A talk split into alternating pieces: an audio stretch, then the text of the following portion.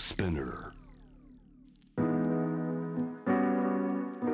グローバーがお送りしています J-Web シャムダープラネット。今日のパートナーは早稲田にある甘露中国語教室を主催。シエ・シャオランさんです。よろしくお願いします。よろしくお願いします。さあ今この話題で持ちきりかなというにも感じます。オリンピック、えーはい。中国といったら第24回冬季オリンピック北京20222月の4日から20日の日程で開催です、えー選手団が北京に到着なんだとそういったニュース持ってきてくださいましたが、、はい。いかがですか？この報じられ方とか盛り上がりとか中国の国内の様子ってシエさんどんな風に感じてます？そうですね。やはりみんなテレビで見たいという感じなんですね。ワクワクしながら今か今かと。そうですね確かに北京市民たちには、えー、と不安の声が上がってるんですけどあやはり怖いとかそういう感じででも、えー、と今回はちょっと去年の東京オリンピックと違くて、まあ、選手とかそういう外国から来た、まあ、スタッフさんとかそういう方々は、まあ、いわゆる北京市内には入れないという状態なんで。まあ、閉鎖環境管理って言われてる閉環管理って言われてるんですね。うん閉は閉じるに、えっ、と、環は、えっ、と、丸、丸いの環ですね。環状線の環ですね。はい閉環管理っていう感じで、まあ、バブルを一個一個作って、その中から、あの、まあ、空港とか駅とか、そのまんま、えっ、と、専用のバスで、まあ、試合の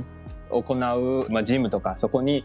送っていて、そこら辺で住んで、えっ、と、試合してって帰る、そのまんま帰るっていう感じですね。その、まあ、バブルの管理というか、はい。そのじゃあ出入りうっかりしたのが出たり入ったりしないようにっていうのはどれぐらい厳しくやるというような対策になってるんですか？そう結構厳しいと思うんですね、まあ、例えばワクチンを2回打ったとかそういう証明あると遅めに来てもいいんだけどもしワクチンが打たなくて試合参加したい場合は21日間前に到着しないと、まあ、いわゆる21日間の隔離しないといけないという話になりましたね。はい世界中からいろんな方来ますからね、はいはい。えーこれは本当にあの習慣文化違う中でどうやるかっていうのも大変だと思いますしそうですね。一般の暮らしてる方とかっていうのもその時警備体制とか結構厳しくなるんですか？まあ、そこまでは、まあ、大体閉鎖されているので、えー、と街への警備体制はそんなに、えー、とないと思うんで普通よりはちょっとなんかあの警戒心というかそういうあのコロナに対する意識が高くなっていくと思う。んで、まあ、多分少なくとも3ヶ月前には高くなっていくと思うんですけどそれは、まあ、オミクロンの、まあ、原因もあると思いますが、はい、今北京ではデルタとオミクロン両方あったのでそれもちょっとあの危ないなっていう感じですね。そんななんかちょっとシエさんかつての冬季オリンピックに関わっていた親戚がいらっしゃる、あそうですね。あのそうあのなんかいとこが今回の北京の、えー、と冬の冬季の五輪のスケルトンっていう項目はありましてそのスケルトンの通訳を3年間ずっとあの国の選手たちと一緒に付き合ってでドイツ行ったりカナダ行ったりとかそういう感じで3年間やってきた、えー、といとこがいて。へー。えいとこって何歳ぐらいのどういうキャリアの方、なんか体育専門の子で、えっと、お父さんとお母さんがあのオリンピックの選手だったんだ。カーヌの選手だったんですよ。カヌーの選手ご両親。そうそうそう、ん。そうですそうです。選手とコーチだったので、ええ。それであの2008年の北京オリンピックで金メダル取ったみたいな話を聞いたことありました。そうですね。そうか。そういったご家庭で育って自分もスポーツもやりながら、はいはいはい。スケルトンってあのすごい超高速の雪の滑り台みたいな。そうですそうですそうですね周りも何もガードない。そうですそうです。あとえあの映像あるのでまた、えっとツイッターでアップしますんであぜひ見てみてください。よかったらね、はい。そのスケルトンも大変な迫力ですがその通訳じゃあ裏側で見たこの中国のスケルトンチームどんな風にこうオリンピックに向かってやってるんですよね。そうです。3年前は本当にゼロゼロから始まったみたいな感じでえっとまあ、ど素人という感じでみんなにあの大体陸上からそっちにあの三段跳びの選手がこっちに来てであの、まあ、選手になったとかそういう話があったんです。本当に中国ではやってなかった競技なんですよ。そうなんですね。このじゃあはい。今回の2022年に向けてそうです。一から集まったチームは。えー、なんかドラマがありそうですね。ね。そうなんだ、いろいろなんか外国の方のコーチをお願いしてそれであの経験とかいろいろあの教えがあってそれで頑張って、まあ、最初は本当になんか勝負にできないっていう感じで今はなんか頑張ってメダルが取れるぐらいのレベルになったのですごく、まあ、強くなったなっていう感じでしたね。これ少しねこういう裏側聞いただけでもオリンピックの競技見る楽しみっていうのは増えますよね。シエさんも、いろいろその中国でねこのオリンピックに向けて選手を強化するってなるとなんかもうもう猛烈な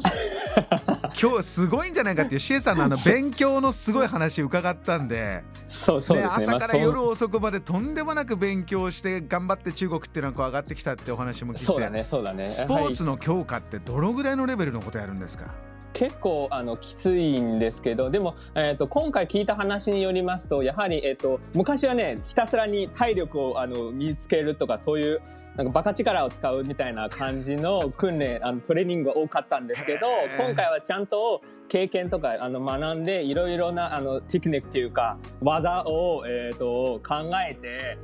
まあ、そういう経験とかね経験とかを知り出てきてでそれを生かして科学的な感じになったっていう話も聞いた。そう。かなりコーチングのやり方も世界中からそうか中国ってこうね、テクノロジーのイメージがどんどん強くなってきましたけれども、はいはい、スポーツの部分でもそういうねデータとかそういったテック技術的なコーチングが増えてきたんだよと。この時間は早稲田にある甘露中国語教室を主催シエ・シャオランさんに伺っておりますが北京冬季オリンピックロボットが大活躍、はい、こちらはまたロボット。どんなものなんですか？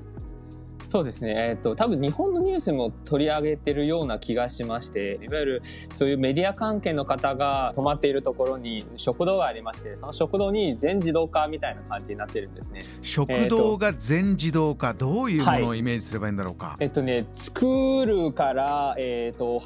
運ぶまで全部、えーと、人間がいないということですね。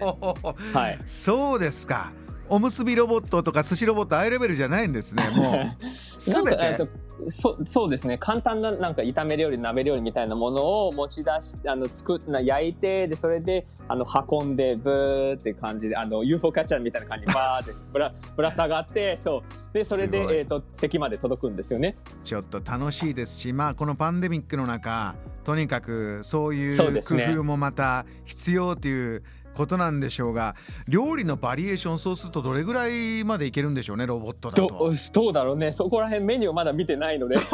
選手じゃないしまだわからないし。そうそうそうそうそう。メニューまだ見てないので。あの写真とか見た限りは、ええ、鍋料理とか炒め料理が出したりとかしてますねこれはまあ世界中の方が集まる食堂。ね、全自動でどこまで美味しくどこまでできるかっていうのはなんか今後のまた食文化にも影響ありそうですがどうです？あのオリンピックっていうとねいろんなセレモニーでも、はい、じゃあ、はい、今の自分たちの持ってるテクノロジーとか世界の方に見てもらおうというのをいろいろ演出でも僕も結構楽しみにしてるんですよ。はいはいはいはい。ねいろんなセレモニーの中であこの国こういうことやってるんだとか見えてくるとかありますが、ね、いかがでしょう？あ多分ね今回は多分一番期待すべきな多分 5G のやつじゃないかなと思います、ね、何ですか？5G のやつ。えっと 5G を使って BR でえっとなんか生配信みたいな生中継をやるっていう感じでだからえっと今はあの1個のカメラとかこれこのカメラなな何箇所のカメラが置いてあってそれであの切り替えるっていうことになるんじゃないですか、はい、いわゆる 5G を使ってあのまあ通信が速くなるんですね、うん、で何何箇所、まあ、10箇所100箇所以上を置いても、まあ、データが、えーと、簡単に運べるっていうスピードみたいな感じになっていて、えー、なのであの同じシーンをこっちあ横から見見ても、えーと、あのまっすぐから見ても全部全ての角度から見れるみたいな感じになるんですよ。手元の自分のコントロールでマルチアングルが生で。そうそうそうそんな感じになるみたいなんで。あれはすごいな。ちょっと体験したいですね。そうですねはい。それはなんかちょっと楽しみにしてました。そうか。もう一つそのセレモニー始まる前の聖火リレーの段階から、ね、いろいろ見えてくるものももうあるのかなとも思ってるんですが聖火リレーだと見どころどうなりますか？聖火リレーなんかあのあのロボットを使ってリレーをやってたりとかあのなんか水に潜ったりとか あの初めての水の中で聖火リレーをやってるみたいな話を聞いたんですロボットの？そうですそうですそうですそうです今までね人がこう運ぶ中で水中も運んでったりとかあと宇宙空間運んでったりとかね、そういうのありましたけど、はいはいロボット推しできますね。ロボットで水中そうですね。これからロボットになるっていうことを、おそうなんだっていう感じで。中国が引っ張っていこうとしているのは一つこのロボット時代なのかもしれない聖火リレーでも水中でじゃあどんな風にロボットからロボットへの聖火リレーあるのか、えー、これも楽しみにしたいと思いますがわかりました、ね、シエさん、今年も引き続きよろしくお願いします。今夜ありがとうございました。はい、ありがとうございます。JAM The Planet